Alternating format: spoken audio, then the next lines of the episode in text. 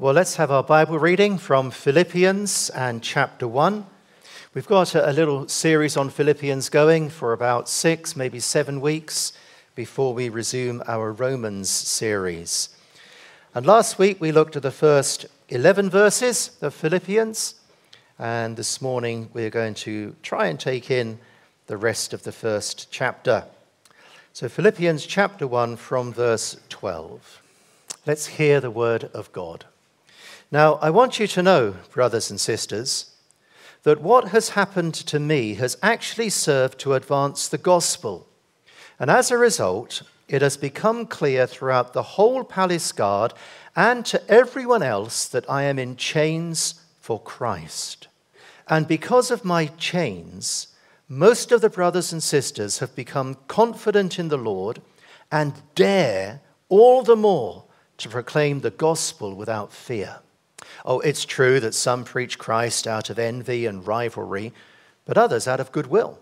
The latter do so out of love, knowing that I am put here for the defense of the gospel, but the former preach Christ out of selfish ambition, not sincerely, supposing that they can stir up trouble for me while I am in chains.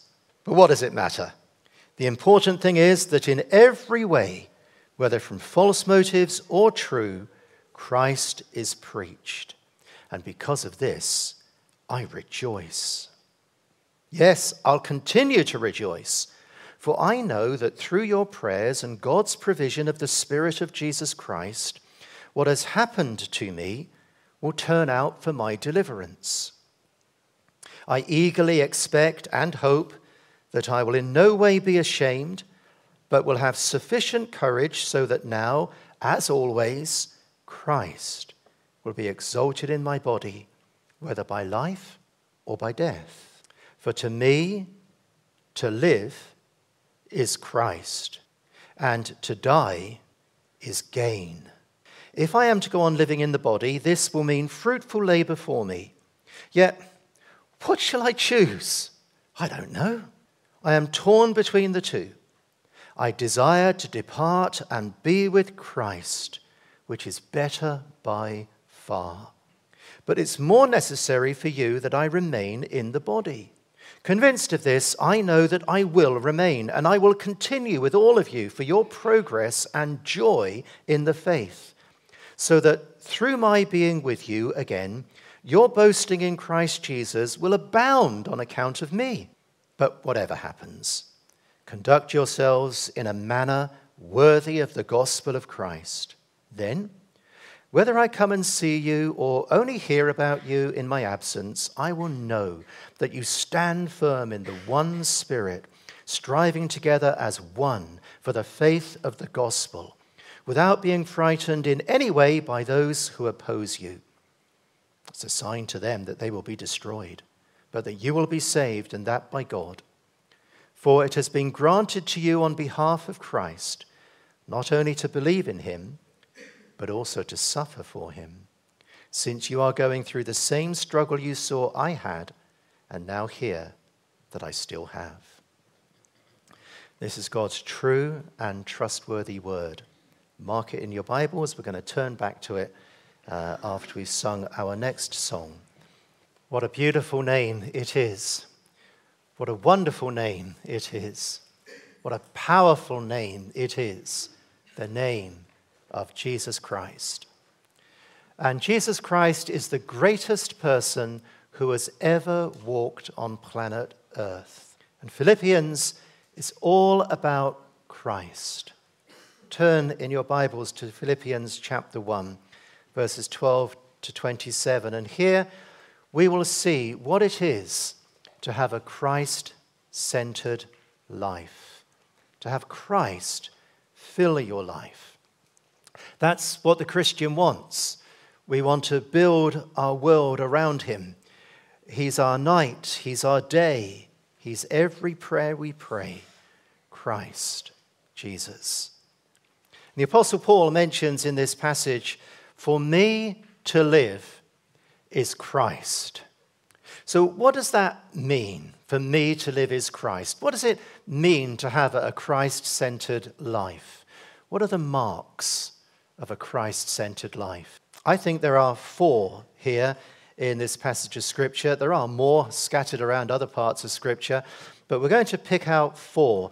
And frustratingly, we're not going to be able to look at all the verses uh, here, but let's look at four things that show a Christ centered life mission, message, magnify, and manner.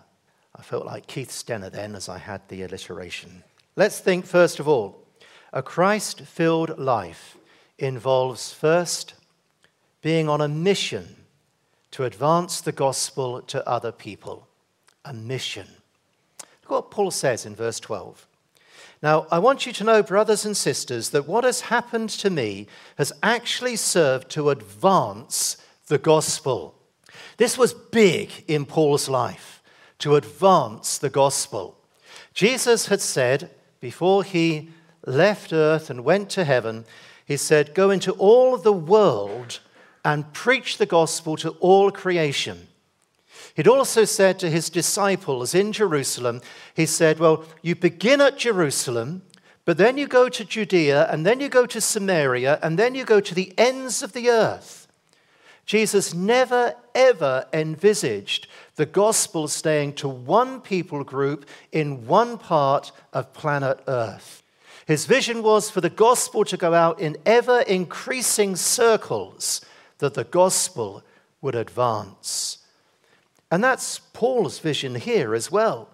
He says, What has happened to me has really served to advance the gospel, to move it on, to progress it, and to spread it.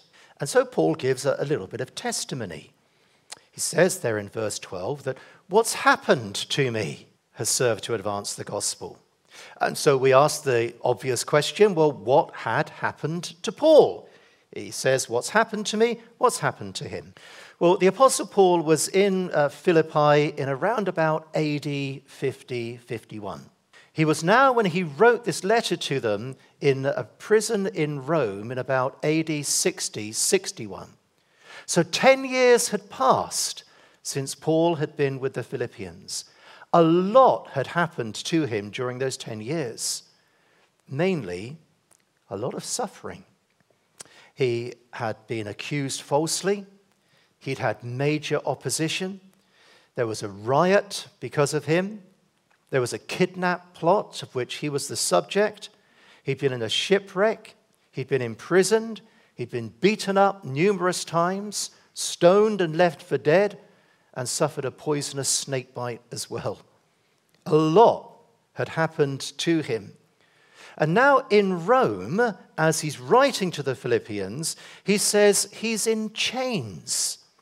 Verse 13, 14, and 17 says, I'm in chains for Christ. Now, the Romans did that when they imprisoned people. They didn't just put them behind bars, they put them in chains. In Acts chapter 12, you read that the Apostle Peter was chained with two chains. And in Acts chapter 21, you read that the Apostle Paul was also bound with two chains. What kind of chains? Heavy, no doubt, certainly uncomfortable. And those shackles, well, they must have been rusty and full of iron, and they were ankle and wrist shredding shackles. Paul was not in a good condition in the Roman prison. It was horrible for him. And what's more, he was innocent. He was in prison simply because the Jewish and the Roman authorities hated him and they wanted to stop him preaching the gospel of Christ. And one of the third ways they thought they would stop him was by putting him in chains, denying him of his freedom, putting him in prison. So he was in prison so that the gospel wouldn't advance but it backfired on the authorities. God worked it for good. What has happened to me has actually served to advance the gospel. You see, the gospel is not chained. And the gospel advanced through Paul in two ways there in that Roman prison. In verse 13, the whole Roman guard heard the gospel. Look at verse 13. As a result, it has become clear throughout the whole palace guard and to everyone else that I am in chains for Christ. in putting Paul in prison amongst this palace guard, Paul had a whole lot of new people to evangelize. The palace guard were hand picked soldiers. They were from among the best. They had to protect Caesar himself. And, and because um, the Romans thought that Paul was a political prisoner, therefore a threat to Caesar, so the palace guard watched over Paul. The palace guard were very, very powerful. In Rome, they became extremely powerful. You didn't mess with the palace guard. And the palace guard guarding Paul got to hear the gospel. See, what did they observe in Paul? What, what kind of criminal did they think he was? Most of the prisoners, I guess, would be claiming their innocence all the time, protesting their ill treatment. They would have been rebellious and hostile. They would have moaned all the time. But, but not Paul. When they came to look at Paul, they just found out he was in chains for Christ. What did that mean?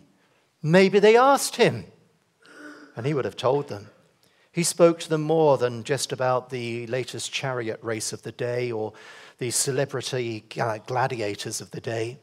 He would have spoken of Christ. And the gospel went through the ranks of the palace guard because Paul was in chains. He reached a whole people group that he would never have had access to had he not been in prison. But the second way that the gospel advanced there is in verse 14. Because of my chains, most of the brothers and sisters have become confident in the Lord and dare all the more to proclaim the gospel without fear. Have you ever thought about sharing the gospel as a dare? we hear it as a command and as a challenge, and, and it certainly is that.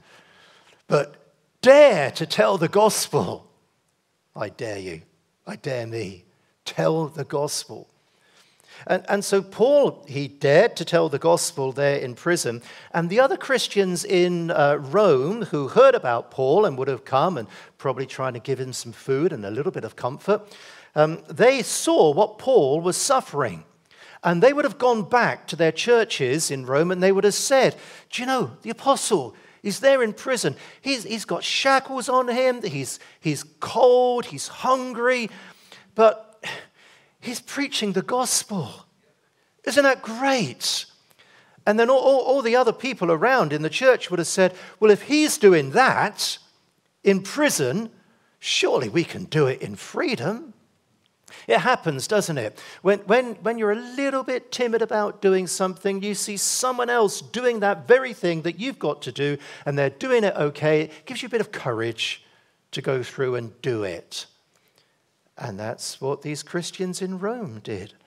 They saw Paul suffering for the gospel, and Paul inspired a whole generation of Christians to preach the gospel. In 1956, a man called Jim Elliot who was a missionary. Uh, he went with four other missionaries to a place called Ecuador, and he sought to preach the gospel.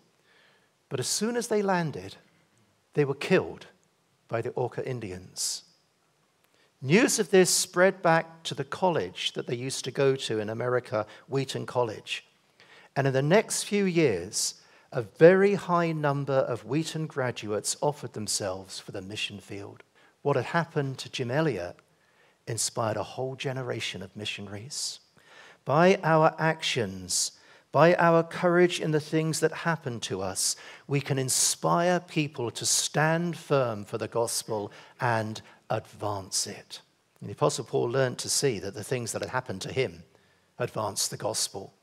I wonder if we, with the eye of faith, could actually think the same about ourselves and the things that happen to us. Because things happen to us that we wouldn't choose for ourselves.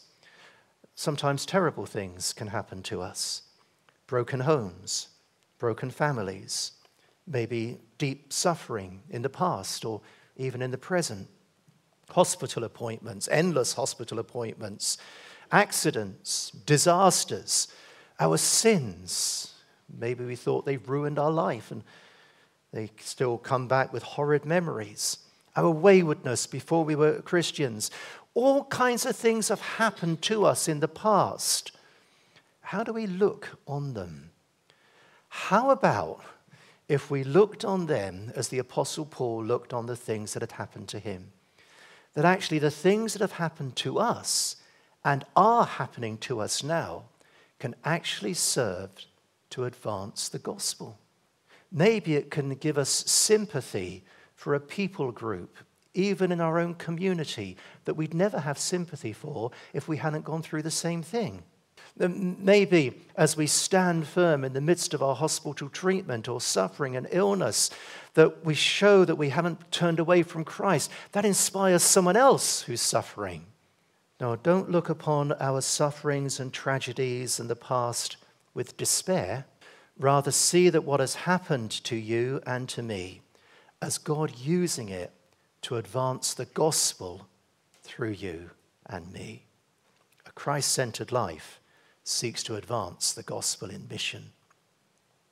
Secondly, a Christ filled life will rejoice when the message of Christ is preached. The message. Let's look at verses 15 to 18. In these verses, we read about Christ being preached. Verse 15 It's true that some preach Christ out of envy and rivalry, but others out of goodwill. Now, the latter do so out of love. I'm so glad. Knowing that I'm put here for the defense of the gospel.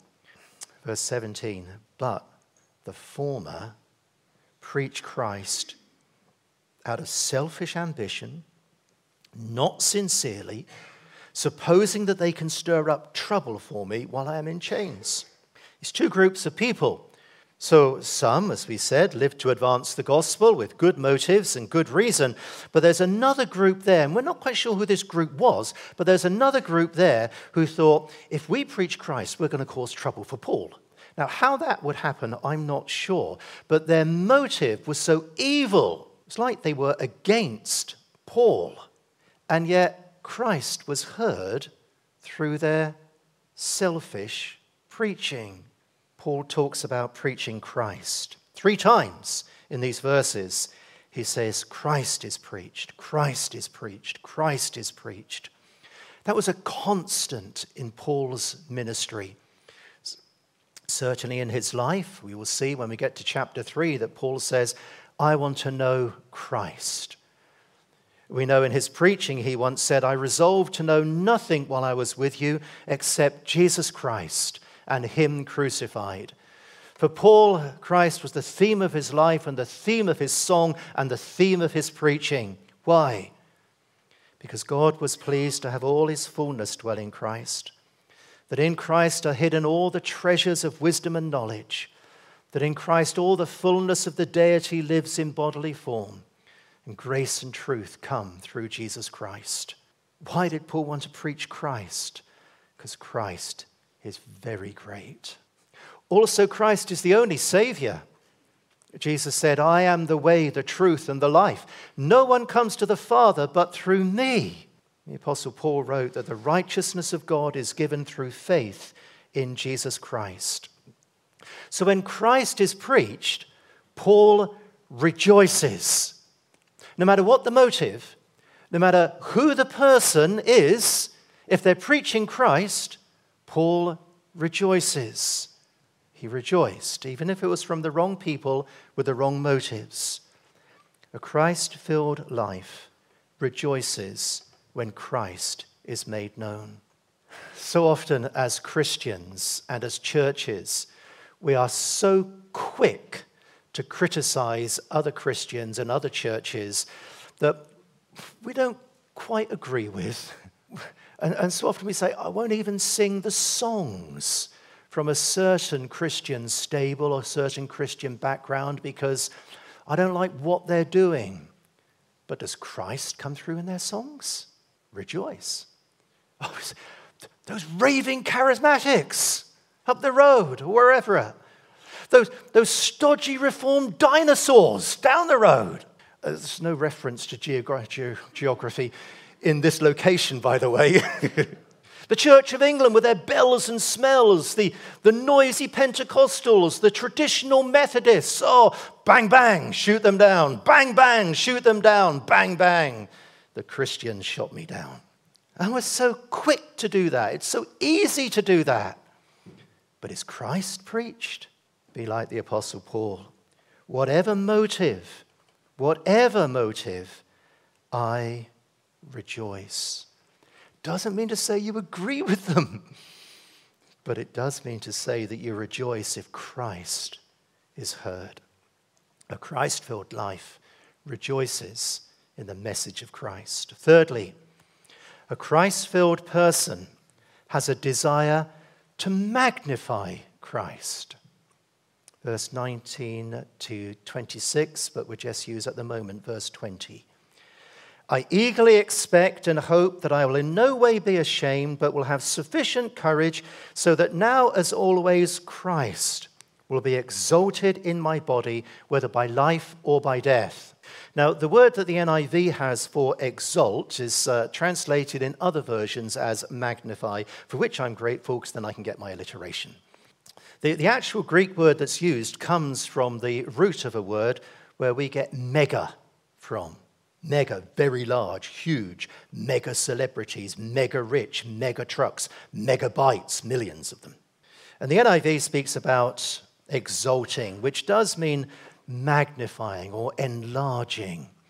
So, so you've been out somewhere, maybe on holiday or a, a weekend away or an event, so you've been invited out, and, and you get your phone, you get your camera, and you just snap away. It's just so easy to take 30 pictures within 10 seconds these days. You, you just snap away and snap away. You take pictures of nice people, nice food, nice locations, nice scenery, uh, and just snap, snap, snap. Or click, click, click. and then, then you get home and you look through, you scroll through all the photos you've taken. And, and you look at some of them and you think, well, that's nice, I'll keep that one. Uh, you look at another one and you think, do I really look like that? It's got to be the angle of the camera, it's not me. You look at another one, you think, oh, yeah, that's funny. I remember that made me laugh. And you look at another one, you think, it's terrible. Delete, delete, delete.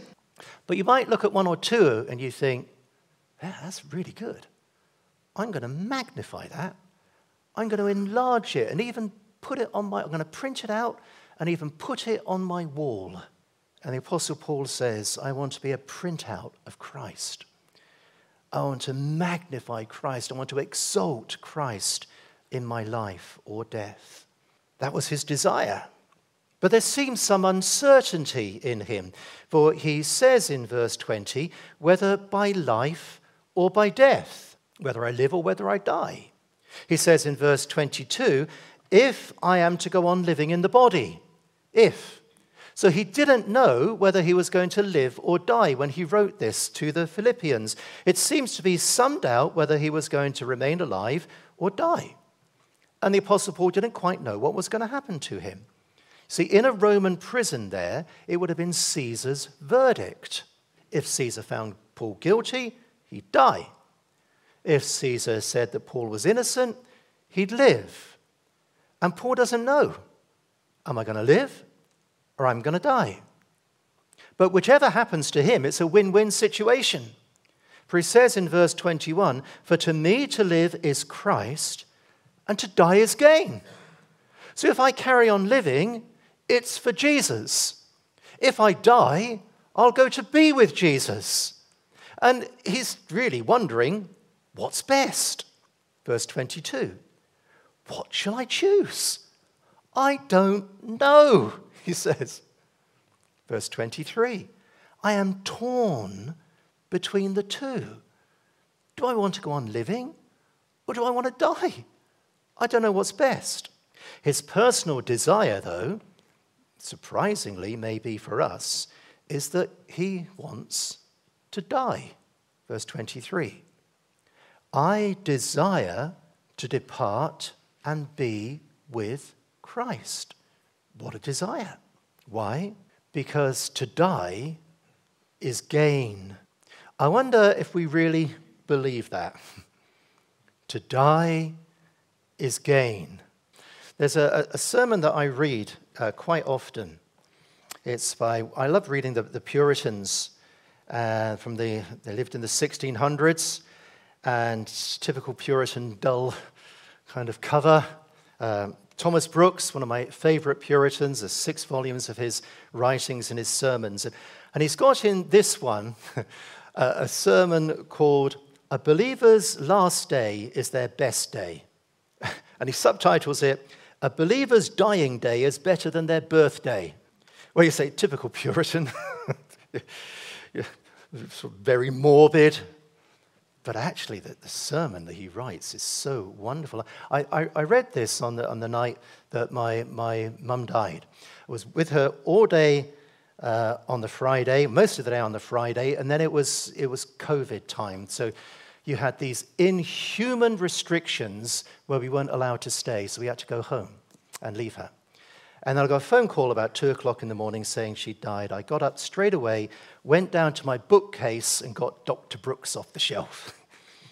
and I read this sermon A believer's dying day is better than their birthday. And being a Puritan, he has about 25 points as to why that is true. Let me give you four of them. Death is a change of place. We go from earth to heaven. Two, death is a change of company. We go from people that annoy us or are wicked to perfected saints and angels. Three, death is a change of employment. We go from struggling to resting. Four, death is a change of enjoyments. We go from imperfect, incomplete enjoyments to perfect and complete bliss. And there's lots more too. To die is gain. You've got to have faith to believe that. The Apostle Paul did. I desire to depart and be with Christ. It's better by far. And you can understand why he said that. Remember his position? He was in a Roman prison. He was uh, suffering terribly. There were chains and pains and hunger and cold and loneliness and no freedom. So for him, death would have been such a relief. For him, death would have been better by far than to be where he was in that Roman prison. Death would have meant the end of chains and pains and suffering and loneliness and cold. And so he says, I desire to depart.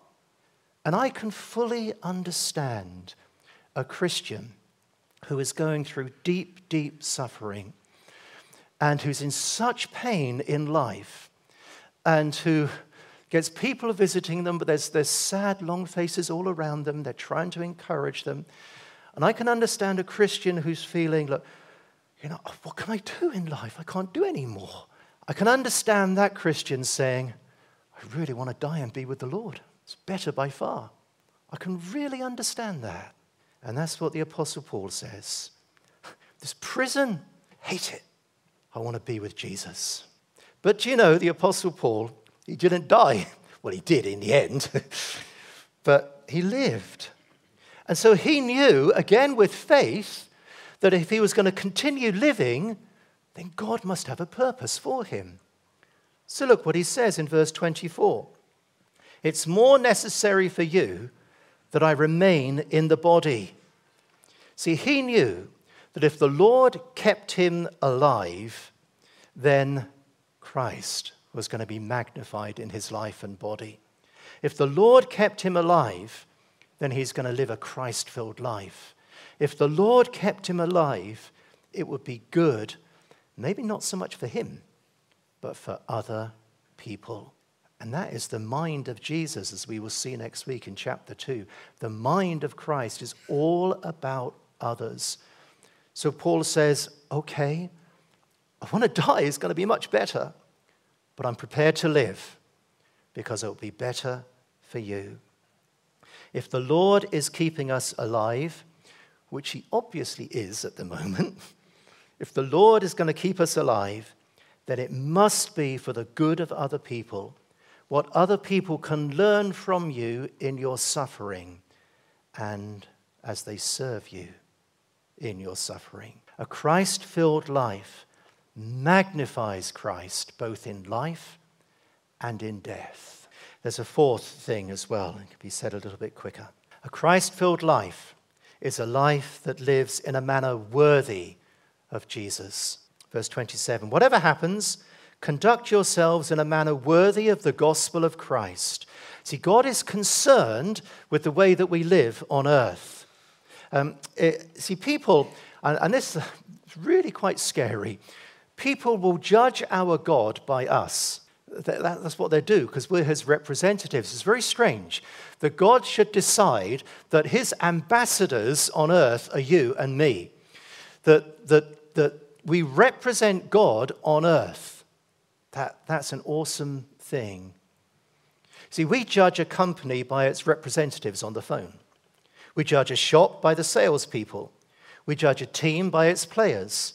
We judge a hospital by its staff. If we get bad service on the phone, if people are rude to us on the phone or in the shop or whatever we're trying to do, then we will say that company is rubbish.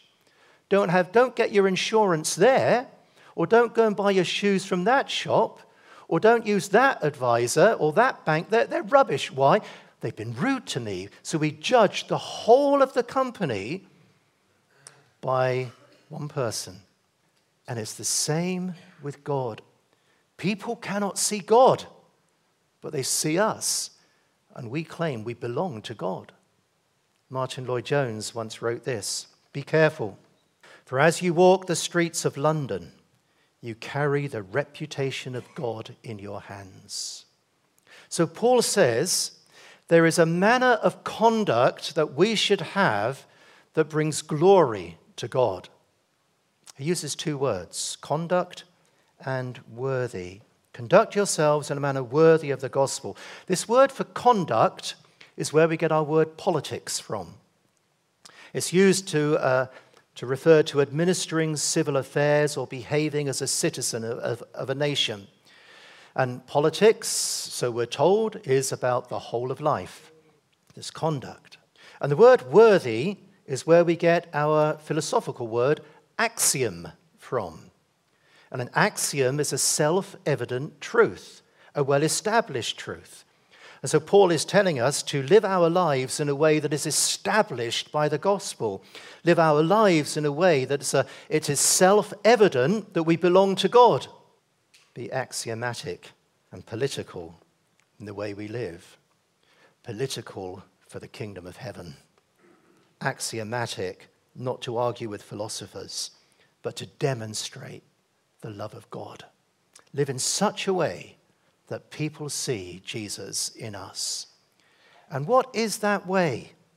Psalm 1. Blessed is the one who does not walk in the step with the wicked, or stand in the way that sinners take, or sit in the company of mockers, but whose delight is in the law of the Lord, and who meditates on his law, law day and night.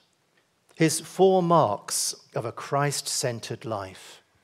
We're on a mission to advance the gospel. We have a message to rejoice in about Christ the Savior. We seek to magnify Jesus either by life or by death. And we seek to live in a manner worthy of the gospel of Christ. Who is up to this? it's tough, it's hard. So we need to lean on Christ. We need to abide in Christ. We need to live near Christ. We need to turn our eyes regularly on Jesus. Well, may the Lord help us to live that Christ filled life that we've been thinking about and talking about, being on a, mission for Jesus, rejoicing when he is preached, magnifying him whether in life or death and seeking to live a, a life in a manner worthy of the gospel. And may God help us to be darers, dare to tell the gospel. May the grace of the Lord Jesus Christ and the love of God and the fellowship of the Holy Spirit be with each and every one of us evermore. Amen.